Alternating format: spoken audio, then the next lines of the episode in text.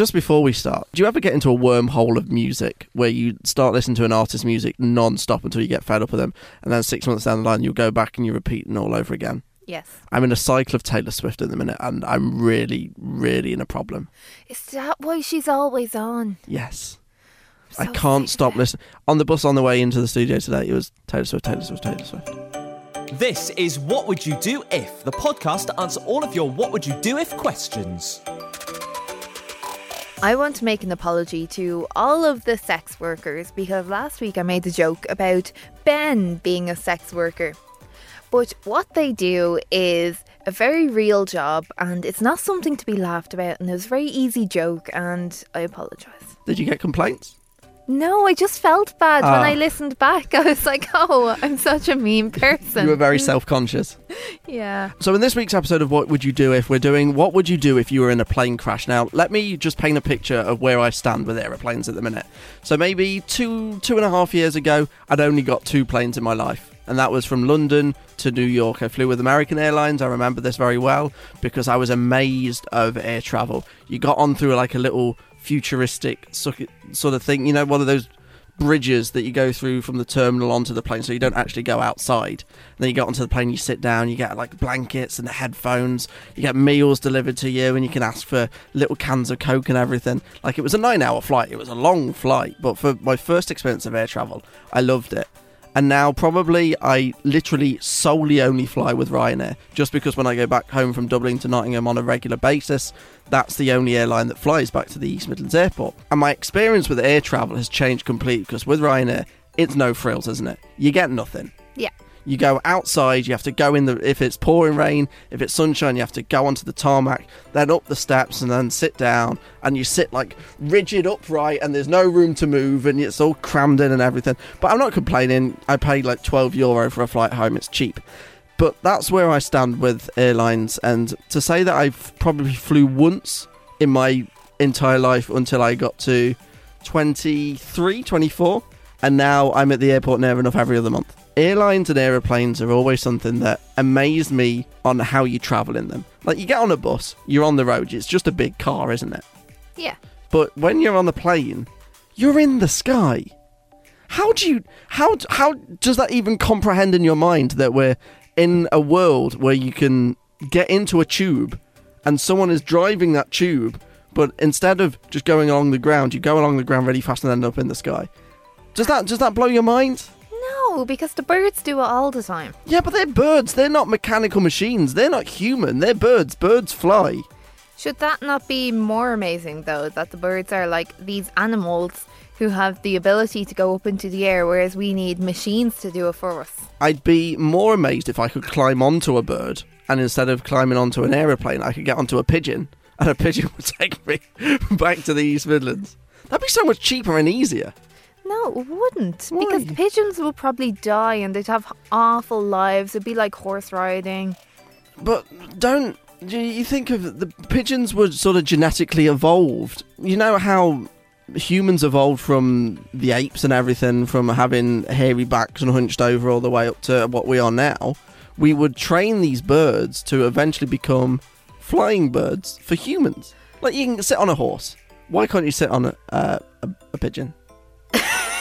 You honestly need me to answer why you can't sit on a pigeon, but you can sit on a massive horse. I'm saying in like 50, 60 years' time, who's not to say that a pigeon has evolved into a flying bird that carries humans? Pigeons, if I apologise to the pigeon community now by saying that you're not already flying birds. This sounds awful because you're saying that you want to take some birds, breed them excessively, so that it's like, you know, when dogs are bred to get like the best characteristics, and then you end up with these really tiny dogs because everyone just breeds the really small ones until they get smaller and smaller and end up with runts. Mm-hmm. You're saying you want to take the biggest pigeons and keep forcing them to breed until you get absolutely massive ones that can easily attack us and take over the world. So you're basically saying that I'm playing God until it all goes pear shaped and then we all die because of pigeons. Exactly. Like, sorry, imagine if a pigeon pooed on you and it was the size of like a Charizard. You'd be covered head to toe, wouldn't you? It'd probably take out three people. What's that, brother? Ah! Oh. Have you ever just uh, before I get back to what I would actually do in a plane crash? Have you ever had a pigeon poo on you and it's landed in your mouth? No. That's happened to me when I was on holiday in Cornwall. It was when I was a kid, and oh my god, I was sick. It was horrendous. It might have been a parrot. I'm just thinking of all of my friends who are going to listen to this and be like, she actually kisses him. I was like eight. Still, it's gone inside your body and. Well, no, I, th- I threw up, so the majority of it came out. I was once stung by a jellyfish on the beach before, and I threw up chocolate ice cream. That's a fact Thanks. for you. Anyway, what would I do if I was in a plane crash? So here I am. I'm sitting on this Ryanair flight. It's a 40 minute flight to the East Midlands, and yeah, I'm somewhere over the Irish Sea, and the captain comes on the speaker and goes, "Ding ding." I'm sorry to announce that we ran out of fuel and we're now going to commit to uh, an emergency landing in the sea. And I can just imagine everyone around me would be screaming, and I I would like to say that in in that sort of environment, I would be cool, I'd be calm, I'd be trying to calm people down. But I think realistically, I would be panicking as well. I think if you're in that situation, there's no other feeling than panic, is there? Because you're in such a an atmosphere that you've never experienced before. Yeah, and all you're thinking about is, I'm gonna die. And yeah, I know that would be going through your mind a lot. But do you remember that film that we watched? Uh, it was a few months back now about the, the, the plane that landed in the river. It was called Sully, and it was based on a true event. I think it happened in like 2009 in the Hudson River, where um, the plane hit a load of birds and it couldn't make it back to an airport, so it just had to land in the river. And everyone thank- thankfully survived because of the pilot. You'd have to put your trust in the pilot, wouldn't you? You'd have to know that the pilot in that aircraft is doing the best that he or she can to get you down safely. Yeah, because the pilot doesn't want to die either, unless they are actually trying to kill everyone on the plane. So you would have to kind of trust them and be like, yeah, they don't want to die either, so they're going to do the best that they can. And I think just for me, I would try and get onto my phone, and then I'd be told off that uh, you got still got to keep on airplane mode. Are you? There's a question. If anyone's listening and you're a flight attendant or a pilot, in the event of a crash, can you turn your phone off airplane mode? Is that going to affect anything? What is airplane mode for? Isn't it that the signal that the phone is sending out, you know, that kind of noise that you get, like if it's near a microphone Oh, or yeah. anything or a speaker, that interferes with the plane in the front when the pilot's on. So it makes it a little bit harder for the pilot to hear things that are coming through on the radio. Okay, so if I did that, that's going to be even more distressing for the pilot because if everyone then went, all he'd hear instead of speaking to the control room is. Yeah. Okay, I'm not going to turn my phone off airplane mode if I'm in a plane crash. Jessica, how about you? What would you do if you were in a plane crash? Like I have um, family members who would kind of be a bit worried about getting on flights and stuff, and I'm just like, ah, sure, it's grand. Like there's nothing you can do about it. But I remember we had that one flight that we was it when we were coming back from Manchester. Yes, it was from Dan's wedding.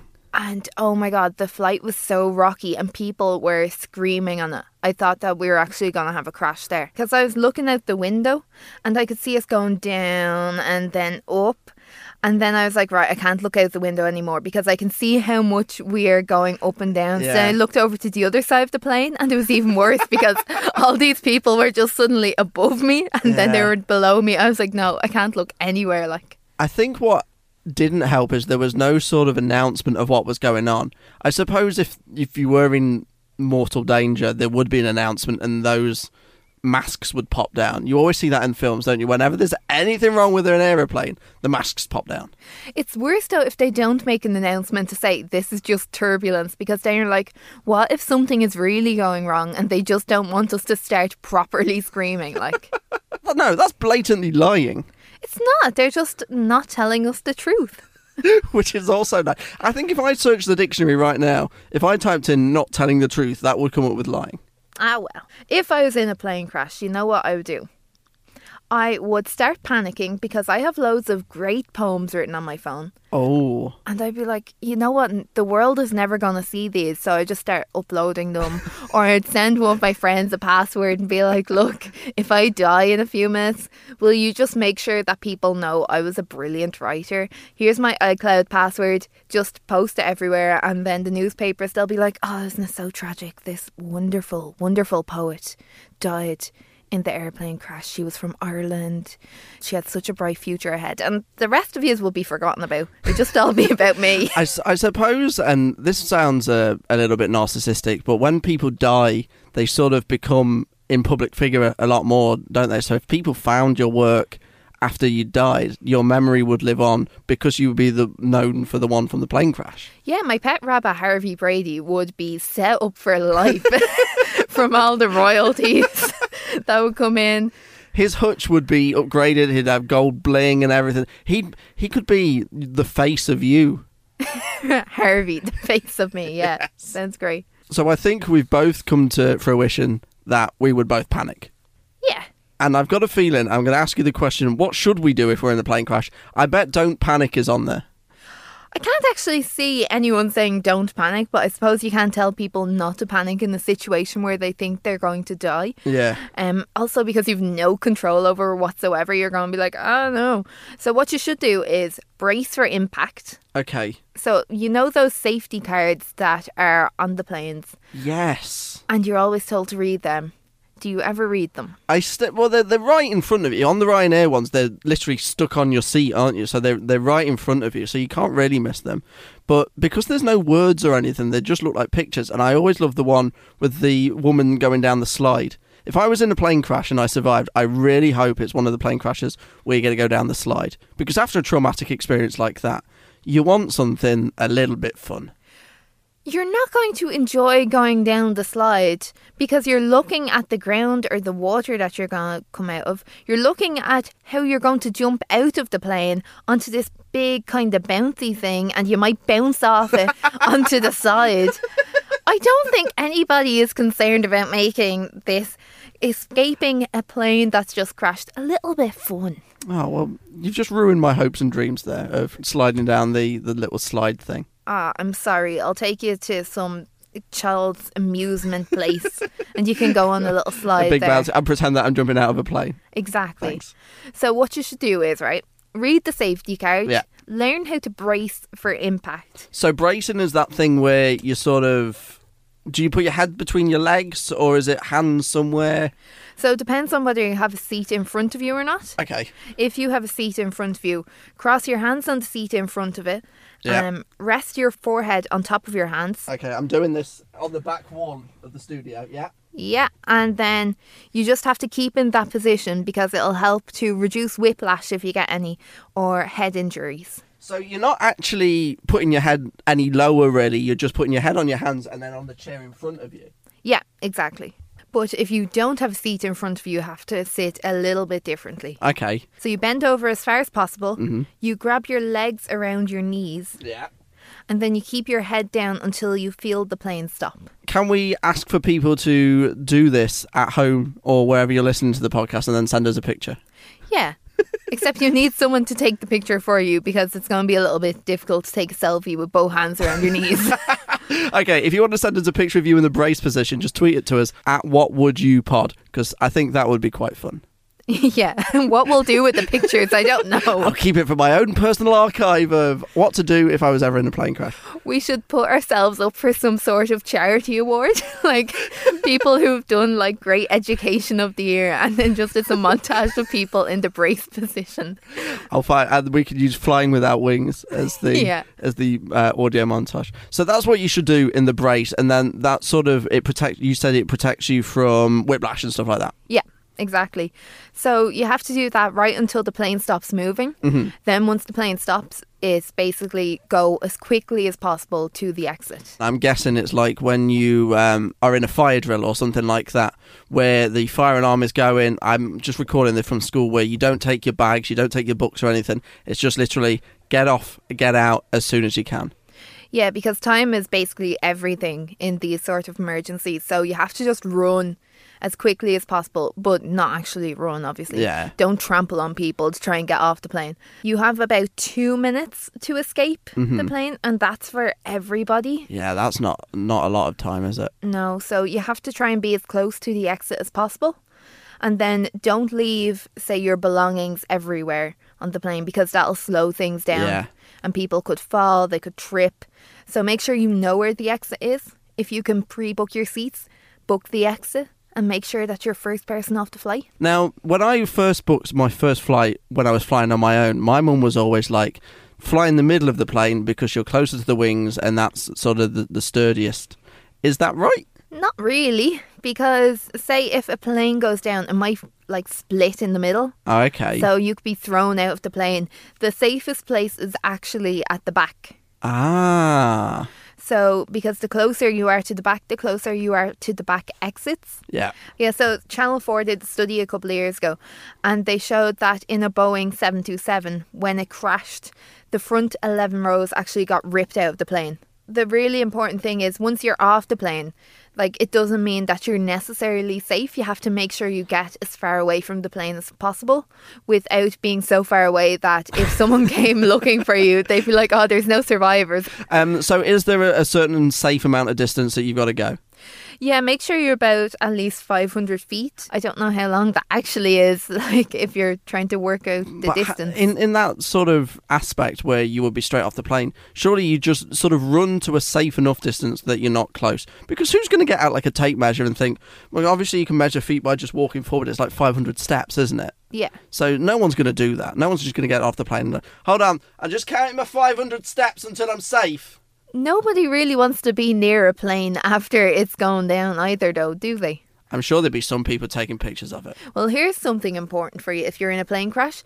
Try to remove everything from your pockets Oh, why? because they could be sharp and then they go into you and then you get an injury. Oh, God. Yeah, so- Imagine if it had keys in your pocket. Exactly, or if you had like a pen or something, if you're a poet like me, you have a pencil. I already had a pencil in my face when I was younger. You so don't need one in your leg to match the set. I can imagine people being like, wait, what? when I was like seven or eight, I was running. I slipped on a piece of paper, a pencil went into my face. That's the story. You're so blasé about it. It's just it's the first thing that I see when you have no makeup on. It's just because it's such a cool story. the first thing you see when I have no makeup on is Scarface.